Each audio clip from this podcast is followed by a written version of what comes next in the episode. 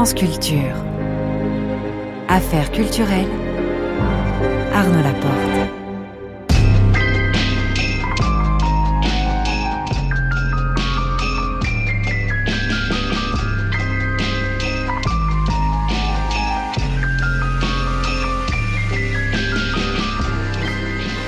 Ce soir, je reçois Anna Girardot. Vers 19h45, le son du jour, nous écouterons Cabin in My Mind de Daddy. Vers 19h50, le grand tour de Marie Sambier qui sera ce soir à Nice, au musée Masséna, pour nous faire visiter l'exposition Pop Expo de l'atelier au défilé consacré au carnaval niçois. Le tout est réalisé par Alexandre Fougeron avec Florent Bujon à la prise de son.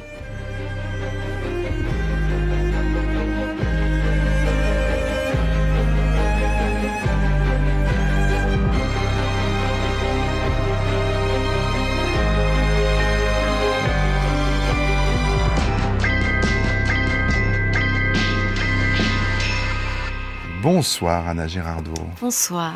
Aujourd'hui est sorti en salle le film Isabelle Brocard, Madame de Sévigné, mm. rôle titre, interprété par Karine Viard, dont vous interprétez Anna Girardot, la fille de fiction, Françoise. On vous verra bientôt sur Canal+, dans une nouvelle série réalisée par Ziad Douéry, La Fièvre, et sur Netflix, dans un remake très libre du salaire de la peur, réalisé par Julien Leclerc. Alors voilà, beaucoup d'occasions de vous accueillir. On va bien sûr parler de ce film sorti aujourd'hui, mais on va parler de la façon dont dont vous travaillez vos rôles, euh, mais aussi revenir sur quelques moments importants de, de, votre parcours. Alors, enfant de la balle, vous n'êtes ni la première ni la dernière. Très belle ascendance, il est vrai. Arrière-grand-père maternel poète, grand-parent maternel tous deux peintres, deux parents comédiens, tout comme euh, la sœur de votre mère, qui est également cinéaste, comme votre père, qui est également scénariste et écrivain. Bon, être artiste, ça semble être une affaire de famille, mais pour autant, si le talent était génétique, ça se saurait et votre parcours euh, dont nous allons parler, vous en avez le seul, euh, seul le mérite. Ce qui est sûr, c'est que de grandir dans un environnement comme ça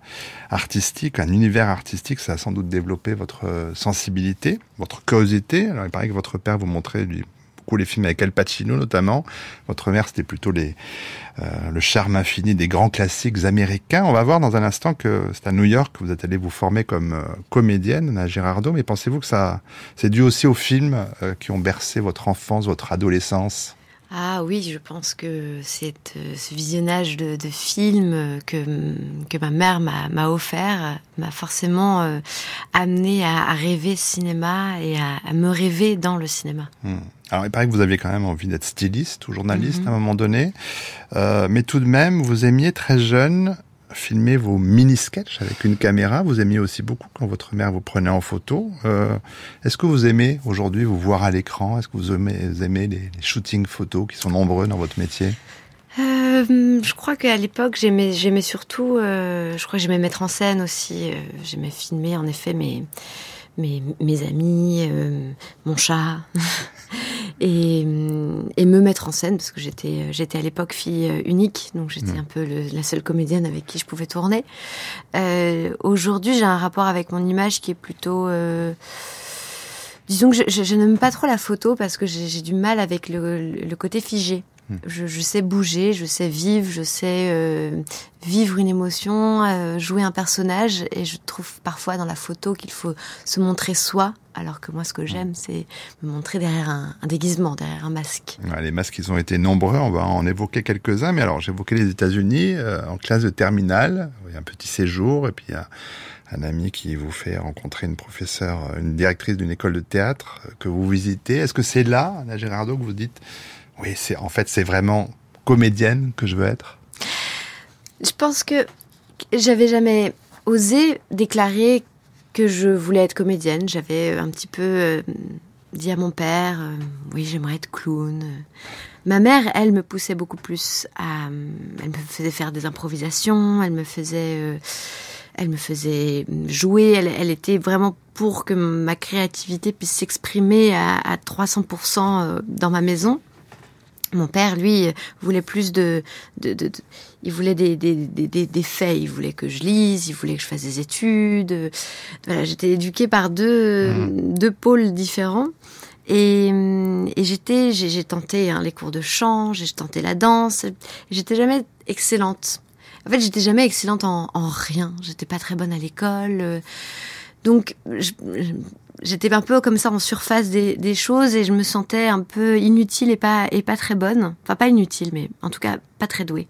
Et lors de ce séjour à New York, j'entre, j'ose entrer dans ce cours de, de théâtre ça me prend, ça me prend trois, quatre allers-retours. Je finis par redescendre de l'immeuble. Je me dis non, ça sert à rien. Puis je remonte.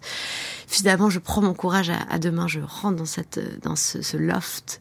Euh, je rencontre Sheila Gray. Mmh. Elle me parle de, du jeu.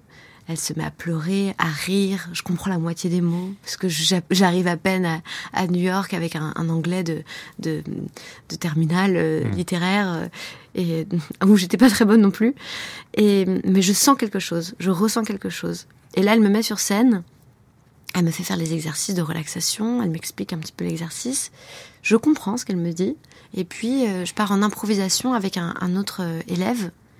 Et là, il y a quelque chose qui se passe et je ressens des émotions, et je ressens des émotions dans le, dans le, regard de mon partenaire, je ressens les émotions de mon partenaire. Tout d'un coup, il y a une sorte de logique qui, qui fonctionne. Et à la fin, euh, et cette professeure et tous les élèves me disent euh, ah, That was excellent, uh, that was really good. C'est la première fois qu'on me dit le mot excellent euh, dans quelque chose que je fais. Et à partir de là, il y a une sorte de révélation, il y a quelque chose qui se débloque, comme si tout d'un coup, il était possible pour moi d'arriver à faire quelque chose de bien. Hmm. Et cette ville devient symboliquement euh, ce lieu où j'avais le droit de d'effacer cette image que je m'étais donnée de moi, qui était la mauvaise élève, qui n'arrivait à rien, et je pouvais devenir quelqu'un qui arrivait à faire les choses. Et là, je, suis, je deviens excellente à l'école, j'ai 16 partout, j'ai mon bac et, donc euh, mon père m'avait dit si tu as ton bac, tu auras ton billet d'avion pour New York. Et donc le jour de, de, de, des résultats du bac, je, je prends mon billet pour New York et je veux retourner immédiatement dans cette ville où j'ai du talent. Bon, il y avait de la motivation pour avoir des 16 et pour, euh, pour avoir le bac, en effet. Et puis, vous allez y passer deux ans euh, auprès de Sheila Gray, vous serez aussi euh, l'assistante. Alors, sur la fameuse méthode de Lee Strasberg, on, va écouter une collègue, Delphine Zering, c'était sur France Culture en 1967. Je crois que le but de l'acteur studio, enfin un des buts, c'est pas à moi de parler de choses comme ça, parce qu'il y a des gens qui savent très bien en parler et qui seraient mieux qualifiés que moi, mais je crois qu'à l'acteur studio, on apprend un métier que être acteur est un métier. Sans ça, on se perd et comme on est son propre instrument, il y a de grands dangers d'abord de ne pas connaître cet instrument, d'être comme un enfant qui gratte des boyaux de chat sur un violon, ou au contraire de pouvoir tirer des sons magnifiques d'un violon, mais pas tout à fait contrôlé, c'est-à-dire qu'on ne peut pas euh, en faire vraiment ce qu'on veut. Il s'agit de faire ce qu'on en veut, et je crois que à l'acteur studio, on s'occupe exclusivement de l'acteur, peu importe le texte et peu importe l'auteur. Leur but, ce n'est pas d'interpréter des auteurs. Le but de l'acteur studio, c'est que l'acteur se connaisse lui-même et emploie tout ce qui est consciemment dans ses moyens, dans ses cordes. C'est-à-dire qu'il apparaît que le métier d'acteur, euh, puisque nous nous servons d'émotions, de sentiments, de choses qui sont pas très facilement contrôlables, il s'agit de prendre conscience au maximum de ces émotions et de ces réactions qu'on a, soit en tant qu'instrument, c'est-à-dire en tant qu'être humain.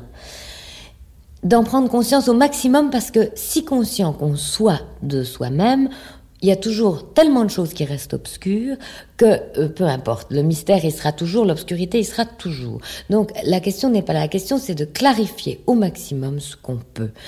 Et je crois qu'à l'acteur studio, on essaye de faire prendre conscience à la personne qui veut être acteur ou qui est acteur de ses propres réactions, qui souvent ne vont pas dans le sens de ce qu'il essaye de faire, mais le gêne dans ce qu'il essaye de faire, l'entrave, l'empêche d'aller aussi loin qu'il le pourrait, ou au contraire vont dans tous les sens sans qu'il puisse lui le coordonner comme une fuite. Il faut que l'acteur puisse avoir toute sa personne à sa disposition.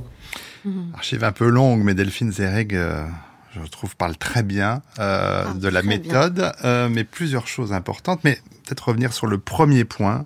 Être comédienne, c'est un métier. Et ça, Anna Gérardo, vous l'avez bien compris dans vos années, dès vos années new-yorkaises. Ah oui, oui, bien sûr, c'est un métier, c'est un métier qui s'apprend et au-delà de la, de la technique, c'est un, c'est un, un, milieu qu'il faut comprendre. C'est, moi, je dis souvent aux jeunes comédiens, aux jeunes comédiennes qui veulent justement venir à Paris, et les parents sont très inquiets, euh, de se nourrir de se nourrir un, maximum. Et de, et de savoir quelque part un petit peu dans quel euh, registre cinématographique ou théâtral ils ont envie d'aller, de d'arriver avec euh, des références, avec euh, déjà des, exigences ou des désirs assez précis, déjà pour être pris au sérieux, et puis aussi pour s'orienter au mieux tout de suite vers le type de cinéma ou de théâtre euh, qui leur correspond mm. parce que sinon c'est assez vaste comme mm. justement comme comme milieu mais c'est un métier donc il faut il faut il, il faut pas l'envisager comme quelque chose de euh, d'aléatoire de dangereux ou justement on dit mais non s'il fait des études s'il est avocat euh, il faut un, un, autre métier à côté au cas où non mm. il faut l'envisager comme un métier le prendre sérieusement noter les noms de qui est important dans le dans le métier euh, à qui il faut aller poser les bonnes questions euh, et et, ensuite travailler son instrument. Mmh. Mais encore une fois, ça c'est on, on, peut travailler des années, des années, des années. Et puis, je pense qu'au théâtre, on a plus la possibilité d'explorer euh, son apprentissage sur la longueur de, des répétitions et puis par chaque représentation aller encore plus loin. Le cinéma est très frustrant pour ça parce que finalement on a, on a peu de temps de répétition parce que en plus c'est pas dans la culture du cinéma français ce qui est très dommage les Américains, eux, travaillent avec des coachs vocaux, avec des coachs, des coachs corporels, avec euh, avec les réalisateurs. Enfin, il y a, y a, un vrai travail au préalable qui est fait. Euh, mais sinon, c'est tellement rapide, hein, mmh. un tournage. On arrive à 8 heures et puis tout d'un coup, il faut absolument rentrer la scène en, en 2 heures parce qu'on en a trois à faire après. Et puis, on va la prendre comme si, d'un sens, puis dans, dans, un autre. Et puis, on a, on a ni le temps de, de se préparer. Et en même temps, parfois, on attend 2 heures et puis l'énergie monte, descend. Et d'avoir cette capacité de, de se dire je vais reprendre tout mon apprentissage pour explorer au mieux la scène, c'est compliqué. Mais elle dit quelque chose de très juste, elle dit d'apprendre sa réactivité mmh. et la réactivité de l'autre. Donc être à l'écoute de l'autre et de ses propres réactions. Parce que c'est surtout sur un tournage de cinéma, c'est là que les choses sortent. Mmh. On, on, on, travaille au préalable, on travaille le texte. Le texte ne doit jamais être un, une question, ça doit être quelque chose qui est ancré en vous, qui, a, qui est compris. Euh, on a compris le sens, on a compris le, on le recherche plus. Donc on n'est plus que dans la réaction que provoque l'autre et dans le but de ce qu'on veut euh, jouer, qu'est-ce qu'on veut donner à la fin de la, de la scène. Mmh. Et, et c'est là où, si on a appris ça, et qu'on on est, on est bon sur le texte, qu'on a bien travaillé au préalable, la réaction, c'est ce qui nous emmène à, jouer au mieux et à ressentir le plus de choses. Comme le disait aussi Delphine Zereg, l'important est de se connaître soi-même, d'avoir toute sa personne à sa disposition. Je trouve que la formule est très jolie, encore faut-il se connaître. Alors, ce que dit aussi une, de vos idoles, courte archive cette fois-ci, Katharine Hepburn, c'était la radio française en 57. Madame Catherine Hepburn tient à souligner que la personnalité est la chose la plus importante pour une actrice de l'écran. Cela dit, cette personnalité peut se manifester de façon bien différente. Et il y a en effet une grande différence entre elle-même, par exemple, et Marilyn Monroe qu'elle cite dans un autre genre. En tout cas, chacune des actrices qui se signalent par leur personnalité montre en elles quelque chose qui correspond à une exagération de la nature, à une exagération de leur tempérament naturel. C'est ça qui est, pour Madame Catherine Hepburn, la personnalité d'une actrice de cinéma. Alors, si j'ai choisi cette euh, archive de Catherine Hepburn, c'est parce que vous avez 20 ans, Anna Gérardou, quand vous rentrez de New York, vous allez très vite obtenir un très beau rôle, le très beau film de Fabrice Gobert, le rôle d'Alice dans Simon Werner a disparu. Euh, mais pour revenir donc à ce que disait aussi bien Delphine Zereg que, Catherine Hepburn, euh, sa propre personnalité est la chose la plus importante pour une actrice de cinéma, mais à 20 ans, c'est très jeune pour savoir euh, qui on est, pour être sûr de qui on est. Comment est-ce que vous avez abordé ce, ce premier rôle qui était un rôle dans ce film très important? C'est tellement intéressant, c'est vrai ce qu'elle dit. Et puis en même temps, euh, moi j'ai manqué de, courage, je pense, en début de, de carrière pour, euh, pour assumer une personnalité, en tout cas quelque chose qui, qui, qui sont un peu plus forts que ma propre nature, comme elle dit, que c'est une exagération de ma mm. propre nature. Pourtant, Fabrice Gobert m'offre le rôle d'Alice, qui est une jeune femme euh, très sûre d'elle, euh, assez sévère, en tout cas qui n'est pas, euh, qui, qui, qui, n'a pas besoin d'être validée par les mm. autres justement. Et, et alors j'ai moi quand j'ai commencé le métier, eu cette peut-être cette peur de ne pas être validée. Euh, en tout cas, quand je suis rentrée dans le métier, notamment euh, à Cannes, qui est un, lieu assez impressionnant pour euh, un jeune comédien qui débute. Et, et, je me rappellerai toujours des, des, des, des, journalistes qui étaient venus par, par, un, un, groupe d'une dizaine de journalistes, très intéressés à la sortie du film et très étonnés de me rencontrer après avoir rencontré la Alice sur l'écran. Et je me rappelle très très bien mmh.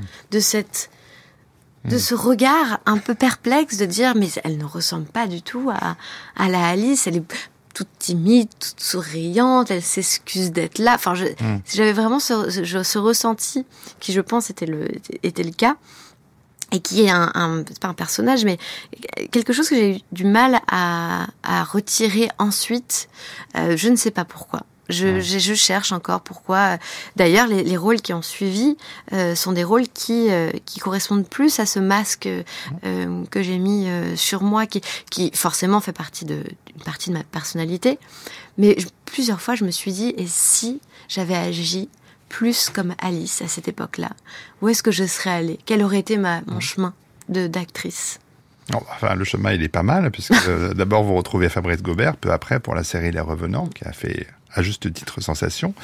Euh, vous alternez les registres, alors des films dits euh, plus grand public, rien de péjoratif dans mon propos, de Clo-Clo, Radio Star, mais aussi le premier rôle du Beau Monde de Julie Lepes-Corval, ou encore, encore une Alice d'ailleurs, euh, avec Guillaume Canet dans La prochaine fois je viserai le cœur de Cédric Angers, l'année suivante une autre Alice, décidément, avec Pierre Ninet dans Un homme idéal. Souvent, en effet, vous êtes la partenaire, la compagne d'eux, et puis avant de, poursuivre et d'en venir à la riche actualité, euh, votre choix musical va nous amener à évoquer quand même une autre euh, corde à votre arc, ou plutôt deux d'ailleurs, euh, celle de scénariste et de réalisatrice, puisque vous avez réalisé en 2020 un court-métrage, Venise n'existe pas, et la musique que vous avez choisie, on va l'écouter dans un instant, ça a été un des, moteurs de votre inspiration, Anna Girardot, mais avant de parler de musique, l'envie d'écrire, de réaliser, ça vient de quoi? De l'envie de raconter vos propres histoires? Euh, je pense que c'est l'idée de. Je pense qu'en fait, même au, tout départ, justement, mes parents qui m'emmenaient beaucoup au cinéma, ma mère qui m'a montré énormément de films, je, lisais moins que je ne voyais de, films. Donc, pour moi, les histoires, c'était euh, aussi euh, une image et une musique et donc j'ai souvent réfléchi euh, comme ça et j'ai toujours commencé à créer des histoires à partir d'une image. Euh, et donc j'écris depuis, j'ai écrit, j'écrivais euh, enfant, enfin enfant, pas non plus à 5 ans, mais j'écrivais euh, pré-ado, puis ado, et puis j'ai toujours un peu écrit. Euh, j'ai retrouvé là mes, mes vieux Moleskine, il y a des débuts d'histoire, il y a des, il y a des bribes d'histoire. Et puis ensuite, j'ai commencé à écrire vraiment des, des, des, idées de scénario, des débuts de scénario. Et Venise n'existe pas. Je l'ai écrit à partir d'une histoire personnelle parce que tout le monde me disait, il faut que tu, si tu veux écrire, il faut que tu écrives sur toi. Il faut que tu écrives sur quelque chose que, toi tu connais. Alors du coup, j'ai écrit un, un, problème de cœur que j'avais eu et je l'ai mis, euh, je mis sur, euh, sur papier, puis je l'ai romancé et euh, je l'ai fait lire. Et puis à partir de là, les producteurs m'ont dit on aime bien, on veut te suivre. Donc c'est un producteur français, un producteur italien. Puis tout d'un coup, on se dit bon bah, faut y aller. Et là, j'ai découvert ce que c'était que de défendre une histoire euh, auprès de, de, de, de, personnes qui vont financer ce film, euh, des personnes qui n'aiment pas le film et des personnes qui l'aiment, euh, assumer ces histoires, c'est tout un parcours, euh, et en même temps après il faut chercher de l'argent, et puis une équipe, et puis il faut monter ce film, et puis il faut le tourner, et puis il faut le, le monter en, en, salle de montage. Après, il faut le montrer, ça c'est autre chose. Mais, mais toutes ces étapes euh, m'ont euh, rempli d'un de, de, de, de, joie, de d'un contentement. D'un, je me suis jamais sentie aussi euh, euh pleine, je sais pas mmh. comment on dit, que lorsque j'ai lorsque j'ai fait ça. Et alors je me suis demandé, mais est-ce que j'aurais dû faire des études de, de, de, scénariste, de, de, réalisation, de mise en scène plutôt que d'actrice? Euh, Est-ce que j'y trouve quelque chose de plus satisfaisant? Et en même temps, je travaille avec des, des réalisateurs, des réalisatrices qui me qui m'emmènent qui très loin dans mon dans ressenti, dans mon, dans mon jeu, dans ce qu'on fait ensemble, euh, qui qui me satisfait aussi énormément. Mais mais il y a quelque chose en tout cas dans l'idée de, de fabriquer une histoire de l'imaginer, de la poser sur papier et la, la faire devenir euh, euh, une, véritablement quelque chose que je trouve extraordinaire et que je, et que je veux faire. Hmm. Bah, vous ferez les deux. Vous allez continuer à faire les deux. Pas, oui. On vous souhaite, Anna Gérardo. On va écouter donc euh, un extrait d'une pièce d'Arvo Part qui s'appelle Fratresse. vous nous parlerez des, des raisons de ce choix.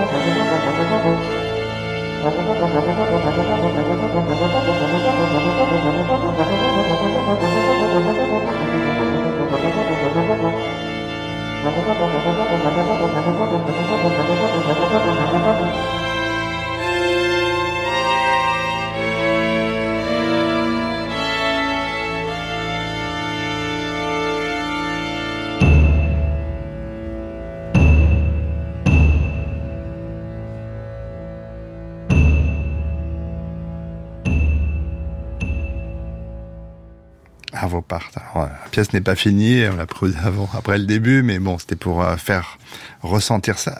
En quoi ça, ça aide Anna Girardot d'avoir une musique comme celle-là?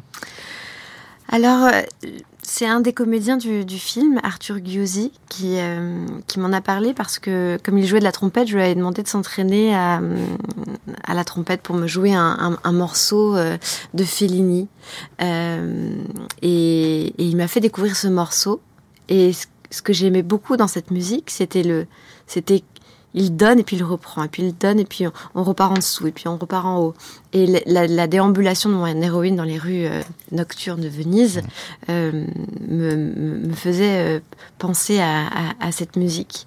Et pardon, c'était pas ça la question? Si, c'est absolument ça. ça. a nourri du coup ah, et votre écriture. Ça a nourri mon écriture et puis ensuite ça a nourri ma direction de, montage et, et, de, et pour la composition de la musique ensuite. Alors, ce qu'il faut préciser, c'est que dans ce film, vous êtes euh, seulement, je mets beaucoup de guillemets, euh, réalisatrice. Euh, vous n'êtes pas à l'écran, même si la jeune femme que vous avez choisie a un air de famille assez, assez fort avec vous. Mais c'était important d'être à cette place-là, pas devant et derrière la caméra. Non, non, non, non. Je, mes producteurs voulaient que je sois devant. Et puis le confinement est arrivé, donc on a tout décalé.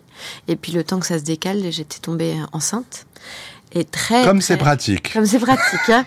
Donc très heureuse de leur dire écoutez, et je vais vous présenter Lou Lampros, qui est une comédienne que j'avais remarquée et que je trouvais absolument formidable et mm. qui m'inspirait. Et en fait, je me suis rendu compte que j'avais pas du tout envie de me filmer moi, mais j'avais envie de filmer euh, une comédienne et puis de, et de, de lui transmettre cette histoire et de voir ce qu'elle allait en faire elle. Euh, et donc j'ai trouvé cette excuse extraordinaire pour me sortir de là.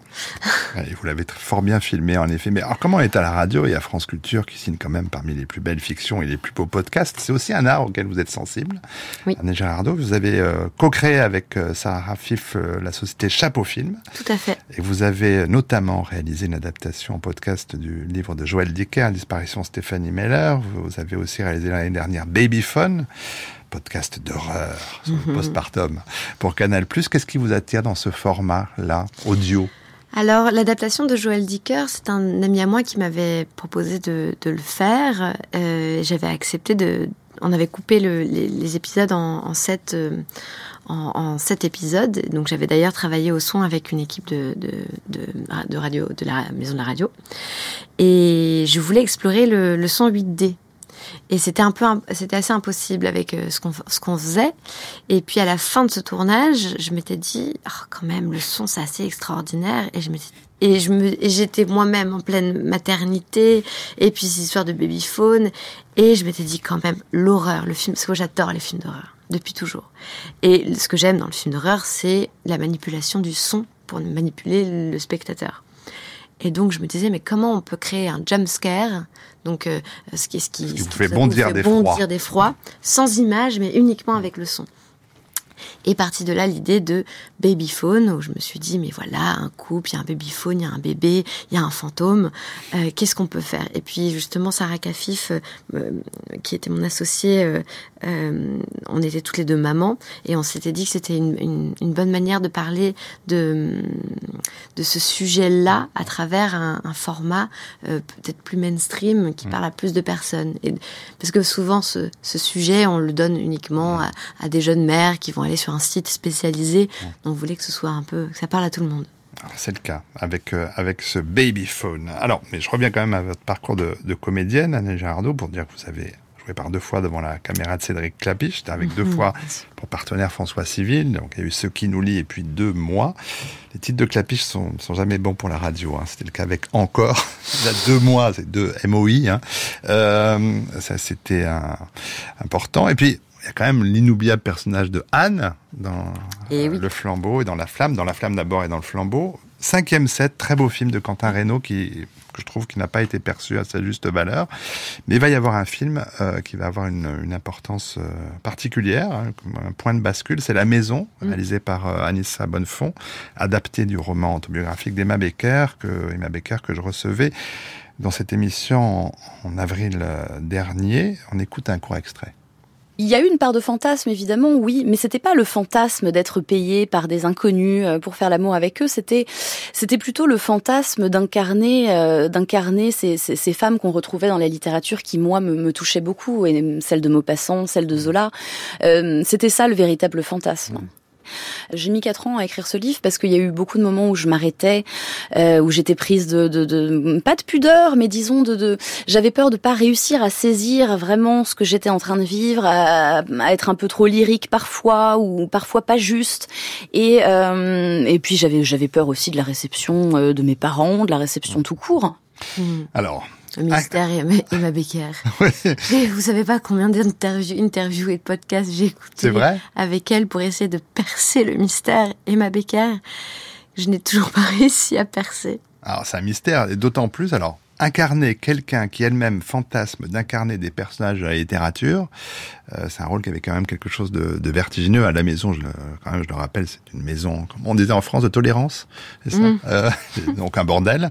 Euh, ce rôle-là, est-ce que est-ce qu'il y a eu une méthode, Anna Gérardo, pour aborder ce rôle? Comment vous êtes euh, approché, au-delà d'écoute de nombreux podcasts avec Emma Becker, pour, pour approcher de cette Emma du film? Alors j'ai suivi la méthode Anissa Bonnefou euh, Anissa euh, et moi, on, a, on, a, on est devenus très proches. On a beaucoup parlé pendant des, des semaines et des semaines de, du sexe, euh, du rapport au corps, de l'amour, Euh, moi, de mon côté, j'essayais toujours de percer ce, mystère en lisant les livres d'Emma, en écoutant Emma, ne, rencontrant jamais Emma, on n'a jamais pu se rencontrer, ce qui, était mon grand malheur, parce que je me disais, mais donnez-moi juste une soirée avec elle et peut-être que je, comprendrai enfin. Euh, mais beaucoup de, on a beaucoup parlé avec Anissa et ensuite on a travaillé euh, le corps avec une, danseuse du Crazy Horse, Mikado, qui m'a appris à, assumer mon corps parce que je dois avouer que j'avais très envie de ce rôle et en même temps je savais au fond de moi que je n'étais pas, faisais pas partie des comédiennes qu'elle avait vues qui étaient les plus, la plus euh, à l'aise dans la séduction, dans l'utilisation du corps. Euh. Donc j'ai fait ces cours avec Mikado qui ont été euh, assez révélateurs de, failles, hein, de blocages que j'avais.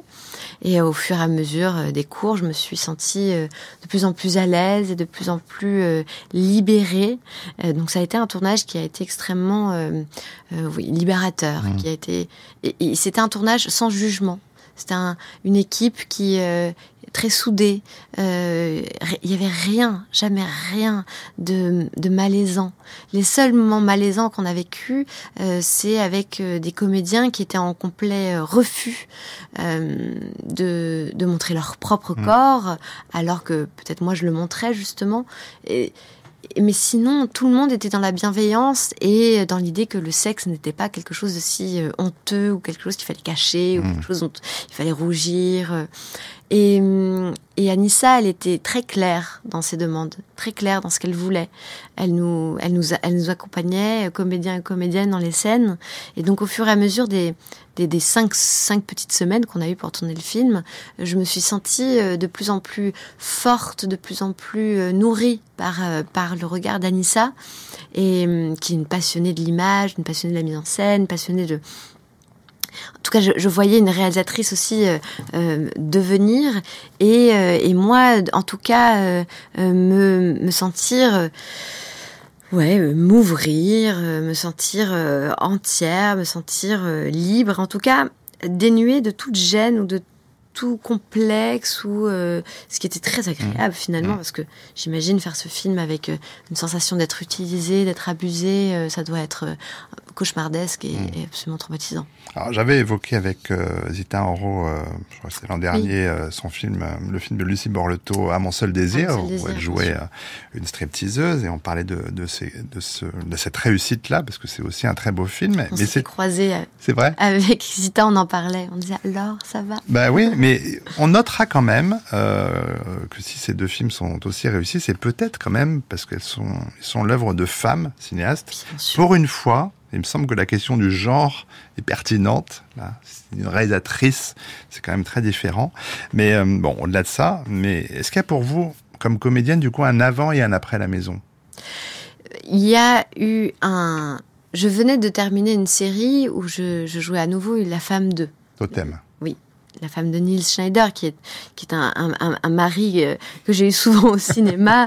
on, on, on, on s'entend très bien euh, au cinéma et il était formidable. Mais encore une fois, sur le plateau, j'avais les frustrations mmh. que j'ai eues souvent de me dire oh là là sa partition elle est géniale euh, j'aimerais bien moi aussi partir à l'aventure pourquoi euh, moi je dois rester à la maison et attendre que lui il parte euh, faire faire ses missions euh, d'espion mmh. moi aussi j'aimerais être espionne et, et, et mon personnage euh, il arrive un malheur à mon personnage mmh. à la fin de la saison et je m'étais dit écoute tu sais quoi symboliquement fais mourir la femme d'eux refuse la femme d'eux à partir de maintenant. Essaye de t'en détacher. Mmh. Essaye d'aller ailleurs. Donc après la maman, bah, j'ai fait la putain. C'est mmh. ce qui me semble logique. Mais c'est vrai qu'à ce moment-là est arrivé le projet d'Anissa et, et j'ai sauté dessus en me disant, en disant à Anissa, je sais que tu ne m'imagines pas euh, dans ce rôle tout de suite. Ça ne te paraît pas évident. Mais je veux faire ce travail et te montrer que je suis capable de, de, de faire autre chose. Mmh. J'ai besoin de montrer euh, que ma palette d'actrices, elle ne s'arrête pas uniquement à un personnage tendre, doux, éthéré, euh, gentil. Je, je, je, je, ne veux plus faire cette couleur. Je veux, je veux pouvoir explorer d'autres couleurs mmh. parce que j'ai moi-même en moi ces autres couleurs. Et, et elle a été, euh, elle a été aussi enthousiaste que moi. Elle a toujours eu une confiance absolue en moi, peut-être une plus grande confiance même en moi que je ne l'avais. Et, et ça a été le, démarrage, en tout cas, d'un, peut-être plus jamais, mais mais d'un, je sais, je sais maintenant comment aller ailleurs. Alors là, vous n'êtes pas la femme d'eux, vous êtes la fille d'eux, dans Madame de Sévigné, encore l'œuvre d'une femme cinéaste, Isabelle Brocard, qui s'intéresse donc à une relation mère-fille, hein, celle de Madame de Sévigné avec sa fille Françoise, un film qui est nourri par la correspondance de Madame de Sévigné, film d'époque, en costume. Et donc ça, c'est un point que j'ai souvent abordé avec les comédiennes et comédiens venus dans cette émission, c'est l'importance très souvent des costumes, voire même des chaussures, pour être encore plus mhm. précis et spécifique. Euh, dans ce cas, dans le cas de ce film, il y a bien sûr le corset. Écoutez, une devant dans ce, cet équipement. C'est Isabelle Adjani qui en parlait en 2015 sur France Culture. Moi, j'ai commencé très tôt euh, avec des corsets. Donc, un corset, un corset pour moi, c'est pas une entrave. Un corset, c'est c'est un, tuteur euh, respiratoire, euh, vocal. c'est une verticalité non pas infligée, mais euh, qui dessine quelque chose, pas seulement à l'extérieur, enfin pas seulement dans le contour, dans les contours, mais euh, euh, viscéralement. Enfin, il y quelque chose, c'est comme si les, organes se, se, rapprochent les uns des autres, qu'il y avait une espèce, ça donne une, quelque chose à la fois de, de, de resserré, de compact et de et de de vital. Et, moi, j'ai toujours aimé porter un corset. Donc, euh, je ne me suis jamais euh, sentie dans une forme de contrainte. Mais ça, c'est mon ressenti.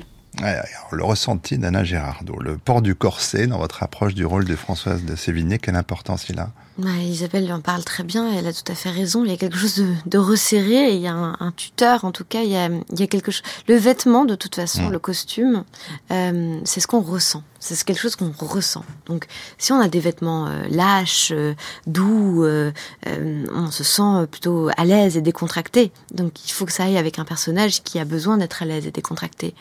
si on porte des, stilettos et des, et des jupes crayons très serrées, on va se tenir autrement, on va jouer autrement on va s'adresser autrement. Mais dans la vie, c'est pareil. Les vêtements qu'on porte euh, ont eu un, impact sur notre manière de euh, marcher, de nous adresser à quelqu'un. On va peut-être se sentir moins sérieux si on est encore en pyjama que tout d'un coup si on est en costume euh, quatre pièces. on n'agira pas de la même manière. Donc le costume, quand la costumière arrive le matin et puis vous, vous serre le, corset, il y a tout d'un coup une manière de se tenir, une manière de respirer qui est différente. Et donc une manière de jouer qui est aidée par le vêtement parce que tout d'un coup on est, euh, on est contrainte. Mais les personnes, ces personnages-là, ces femmes-là de l'époque, elles sont contraintes et elles n'ont pas le droit d'enlever le costume le, le, en, fin de journée. Euh, et puis nous, c'est sûr que seulement quelques semaines, elles, c'est sur des années et des années et des années. Mais et Karine Viard sur le tournage ne supportait pas le costume. Elle demandait à l'enlever. Et puis au bout de quatre semaines, je crois même qu'on a refait un, corset qui ne s'attachait pas vraiment parce qu'elle ne le supportait pas, ce qui correspondait extrêmement bien à mmh. Madame de Sévigné. Mais moi, j'avais besoin qu'on le serre de plus en plus. Plus je m'habituais, finalement, plus j'arrivais à, Vous vous sentiez trop à l'aise. Ah ouais, des moments, je me disais, ah ben non, regarde, j'arrive à, tourner avec, resserre-le plus fort. Parce que j'avais, j'avais besoin de ce ressenti. Et donc le vêtement, je pense que c'est... Euh, c'est du ressenti sur le film de Julie Lopez Curva, Le Beau Monde. Mm. Euh, on n'avait pas beaucoup d'argent pour les costumes et donc on m'avait acheté des, chaussures H&M en, plastique pratiquement. Mm. Et puis il faisait chaud et puis alors je me sentais mal dedans. Et finalement je m'étais dit mais c'est un personnage qui est tellement mal dans ses pompes. Eh ben c'est super, je vais les garder. Mais mm. parce que vraiment le costume est là pour vous aider à, ressentir. Oui, parce que dans, dans le cas de, cette Françoise Sévigné, pour revenir à la méthode, euh, qu'est-ce qu'on apporte de soi? Qu'est-ce que vous apportez de vous dans le rôle d'une femme? S'éloignée à la fois dans le temps et dans, dans, le, mode de société? En tout cas, une, femme qui ne va pas euh, suivre totalement les indications de, de sa mère et qui va faire son propre chemin. Euh, moi, je suis partie vivre à New York très jeune. Je me suis mariée très jeune. Et, à partir de là, j'ai dit à mes parents, euh, maintenant je vais faire mon chemin. J'ai suivi le vôtre, maintenant c'est le mien. Euh, et, je pense qu'à partir de là, il y a forcément euh, un amour qui il y a une sensation d'un amour cassé pour les parents et surtout pour la mère parce que on est forcément en miroir avec sa fille. Et, et, puis quand en plus c'est pour un autre homme euh, qu'on tout d'un coup on, a l'impression qu'elle que sa fille l'aime plus qu'elle nous a aimé alors qu'on avait une relation très forte euh, il y, a, un sentiment euh, de, de, de, de, de trahison ou d'un amour déchiré et donc une envie de récupérer cet amour. Et, et on le sait, pour récupérer l'amour, parfois on est, on est maladroit, parfois on use de, de, de stratagèmes. Euh, quand, quand Karine Viard, enfin quand Madame de Sévigné euh, a la petite personne à la maison, qui est une jeune femme absolument adorable et qu'elle adore avoir avec elle, Madame, Madame de Grignan, sa fille, a court au château et demande à ce qu'on la vire et qu'on la dégage parce qu'elle-même est, est, jalouse. L'amour, c'est quelque chose qui traverse les siècles et ce film le montre. Euh, c'est pas uniquement dans l'amour. Euh, l'amour euh, entre entre deux êtres, c'est aussi l'amour filial qui a et ça c'est assez merveilleux de se dire que c'est des valeurs, c'est des manières de, de, de, se comprendre entre êtres humains qui, qui n'a pas d'âge. Hum. Et si c'est un film d'époque, c'est un film qui parle d'aujourd'hui tout autant. Alors à propos de ce film, juste dire qu'Isabelle Brocard a aussi publié un livre inspiré du scénario du film, Madame de Sévigné ou l'excessive tendresse, avec des illustrations de Violette Weiss, c'est aux éditions Fayard. Et Isabelle Brocard était d'ailleurs euh, l'invitée du Book Club cet après-midi sur France Culture. Il me reste, euh, allez, 30 secondes pour une toute petite question, parce qu'on va recevoir dans, dans 15 jours maintenant Ziad Douéré, qui a réalisé cette, euh, cette série La fièvre, écrite par Eric Benzekri, Laure Shishmanov et Anthony Gisèle. Juste dire, on va pas divulgacher, que vous jouez un personnage très trouble, très mmh. méchant. en quelques mots, c'est quoi le plaisir de ce rôle-là? Ah, et ben en fait là j'ai fait un nouveau pas, je pense, dans, dans ma carrière, une nouvelle ère. Super méchante, hein. En fait, je crois que j'adore jouer les super méchantes. En fait, j'adore jouer des personnages qui sont complètement euh, à l'opposé de, de moi, parce que là, tout d'un coup, la Anna euh, disparaît. Mais je pense dans la Alice de Simon Werner a disparu, il y avait déjà un peu de ça. Il y a quelqu'un qui n'est pas moi et prendre le plaisir de jouer et de ne pas être soi. Je pense que c'est ça en fait le vrai plaisir de mon métier. Je rappelle donc qu'est sorti ce jour le film Isabelle Brocard, Madame de Sévigné, euh, dans lequel vous tenez le haut de l'affiche avec la merveilleuse Karine Viard. On se reverra peut-être pour parler de votre long métrage. On n'a pas eu le temps d'évoquer ce projet, mais on, on attend. Merci Anna Gérardo d'avoir été notre invitée. Merci beaucoup.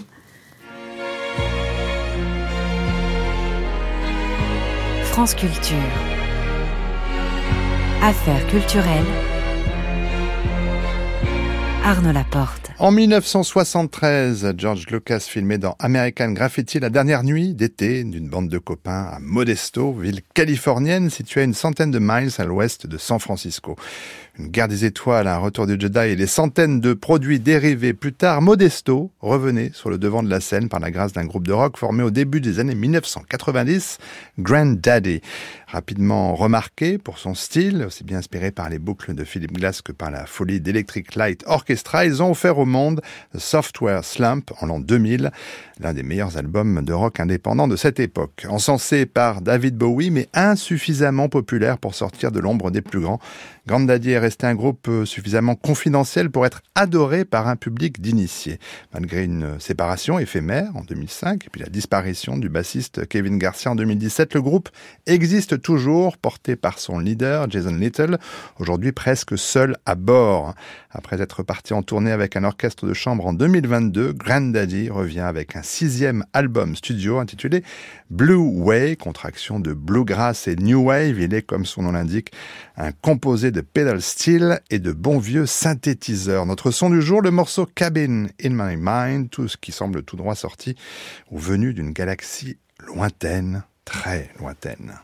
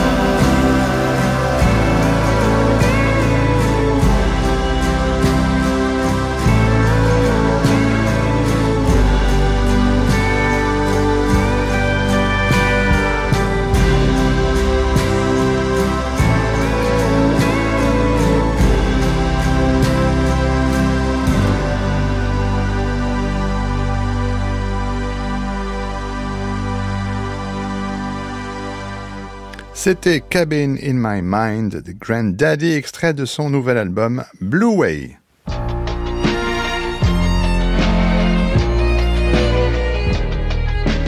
France Culture, le grand tour. Le grand tour. Grand tour. Marie Sorbier.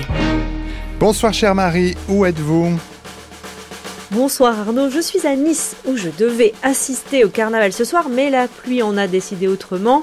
Le défilé est reporté, alors pour vivre par procuration ce carnaval mythique, je suis présentement au musée Masséna, musée municipal dans un somptueux bâtiment Belle Époque, qui accueille jusqu'au 31 mars une exposition sur les coulisses de la préparation du carnaval depuis 1873.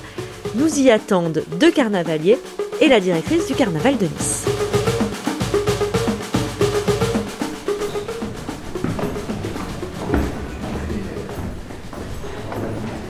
Donc là, on monte à l'expo temporaire. Qui s'appelle la Pop Expo de l'atelier au défilé. Alors, dès l'entrée, on est dans l'ambiance là. hein.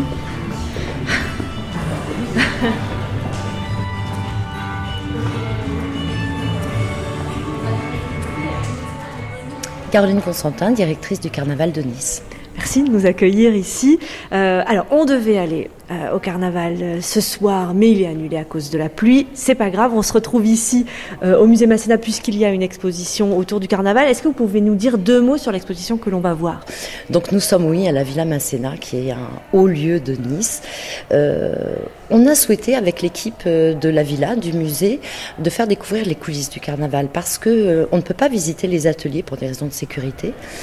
Et c'est dommage parce que ça crée euh, de la curiosité, ça peut donner euh, de l'ambition à des jeunes, montrer euh, des métiers. Moi, j'estime que, que tous les métiers qui sont côté coulisses sont dignes de l'artisanat d'art parce qu'ils font vraiment un travail remarquable. On essaye, nous aussi, de faire euh, évoluer la manifestation. Le, le paysage urbain évolue euh, et nous, notre public, donc on s'adapte. Et Oui, Parce que ça doit pas être si simple, parce que le carnaval, c'est une institution séculaire, c'est une fête importante dans plein de cultures, dont la nôtre. Donc vous devez jongler, j'imagine, entre tradition et modernité. Oui, tout à fait. Carnaval existe pour faire fuir nos peurs et nos démons depuis tout le temps. Et c'est le sens de la fête. Sauf que les technicités évoluent, euh, les artistes ont des besoins euh, aussi euh, différents, des, des, de l'art de rue, des troupes, du folklore, des fanfares et, et, tout ce joyeux petit monde pour faire la fête à Nice. Et venir costumer, puisqu'on peut... Alors oui, il y a cette histoire, c'est-à-dire que si on vient costumer, on peut assister gratuitement au corso, c'est bien ça? Alors costumer de la tête aux pieds, hein. un masque... Le loup ne suffit pas Non, certainement pas. Mais avec un thème pomme culture, c'est vrai qu'on a vu, on a vu euh, des Mario, des Blanche-Neige, euh, des dragons, des dinosaures et tout ce petit monde à, manger des confettis. Et alors très concrètement, le carnaval de Nice, euh, en chiffres, ça donnerait quoi? Alors sur un corso, nous avons 14 chars qui se produisent avec leurs troupes d'animation, des éléments d'animation et des troupes d'artistes invités. Donc on va dire au bas mot, on a 1700 artistes qui se produisent pendant un corso. Et donc ça pendant trois semaines, hein. le carnaval c'est à peu près trois semaines? Oui, ce sont trois week-ends, deux semaines complètes. Et combien de gens assistent alors à toutes ces manifestations euh, pendant le carnaval de Nice? Alors, on a augmenté la jauge cette année parce qu'on est un petit peu fou à Nice et on aime bien cette insolence-là. Et on est sur euh, plus de 22 000 personnes sur un corso et 18 euh, 000 sur une bataille de fleurs pour une sortie. Donc je vous laisse calculer. Je suis très mauvaise en compte. Ça fait beaucoup de monde en tout cas. Merci beaucoup. Merci à vous. Par le train bleu, il arrive. Carnaval qui tient nos cœurs joyeux, contents. Le roi qui met sur nos rives le bonheur d'aimer et l'éternel printemps. Autour de lui qu'on s'active il apporte ce que l'on rêve à 20 ans, l'amour vainqueur, l'ardeur des cœurs, le rire et les chants des amants charmants. Donc je suis Cédric Pignataro, carnavalier, je suis responsable de la société Nice Festivité. Moi c'est Sébastien Pauvignac, carnavalier aussi, et de cinquième génération de ma famille. Cinquième génération, c'est-à-dire que vous vous transmettez ce rôle de carnavalier de père en fils? Oui, c'est ça. Alors, est-ce que vous pourriez nous dire, euh, on emploie ce mot de carnavalier, mais qu'est-ce que c'est finalement un carnavalier? Ben, Carnavalier, c'est euh, alors euh, compliqué de par sa, sa, diversité de secteurs d'activité qu'il y a à l'intérieur, mais il n'y a pas d'école. En fait, un carnavalier, nous, on a la chance d'être né dans une famille de carnavaliers. C'est comme une maladie, c'est comme un virus. Quand vous l'attrapez, vous pouvez plus en sortir. Mais euh, voilà, on travaille en étroite collaboration, en tout cas avec euh, les services de la mairie, pour, euh, pour créer des, des, des, des, décors carnavalesques qui, qui sont au centre d'une, d'une attraction où les gens viennent se défouler dans la joie et la bonne humeur.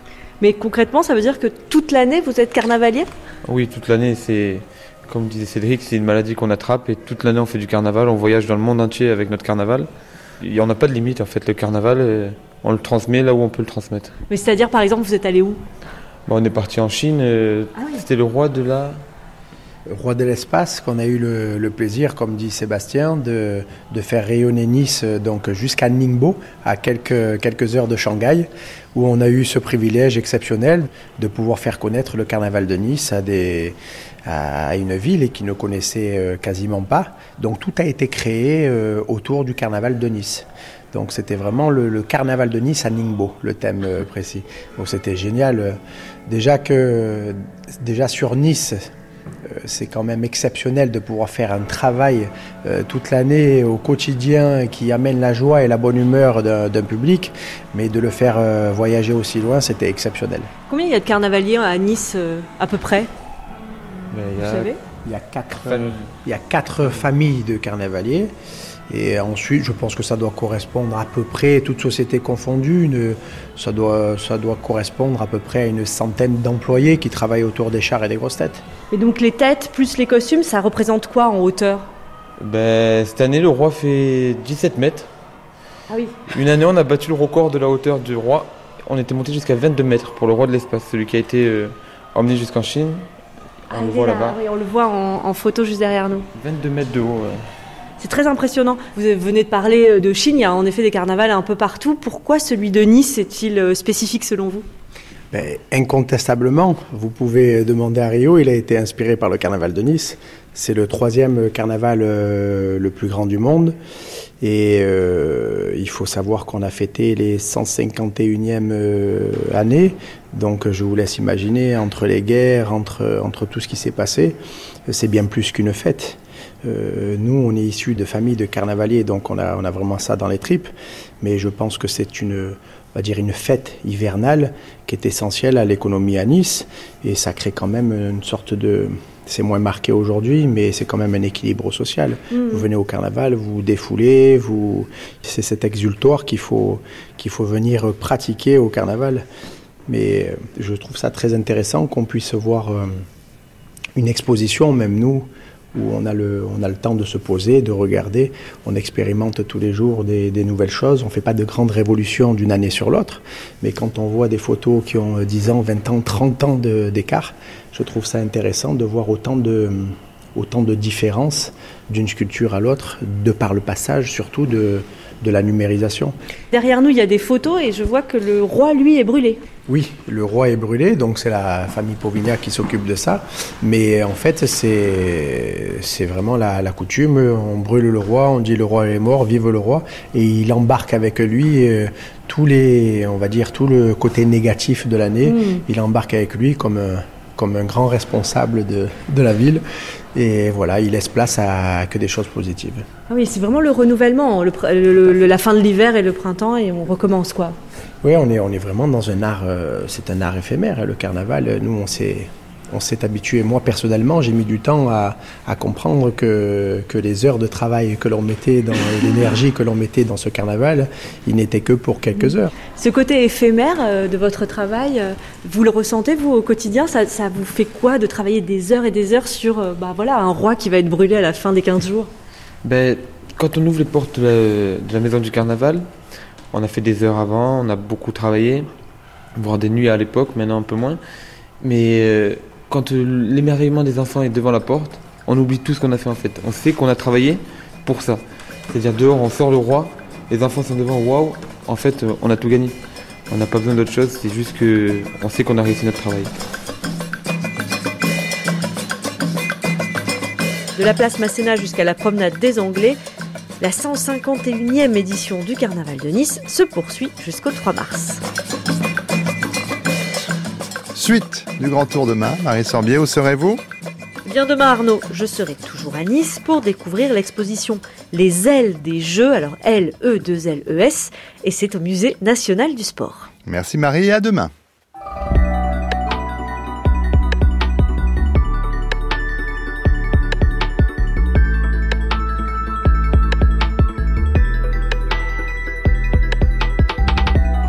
Cette émission, comme toutes celles de la chaîne, était écoutée ou podcastée sur France Culture ou sur l'application Radio France. Émission préparée avec Boris Pinault, Anouk Minaudier, Jules Barbier, Marceau Bassi, Lise Ripoche et Emma Roberti.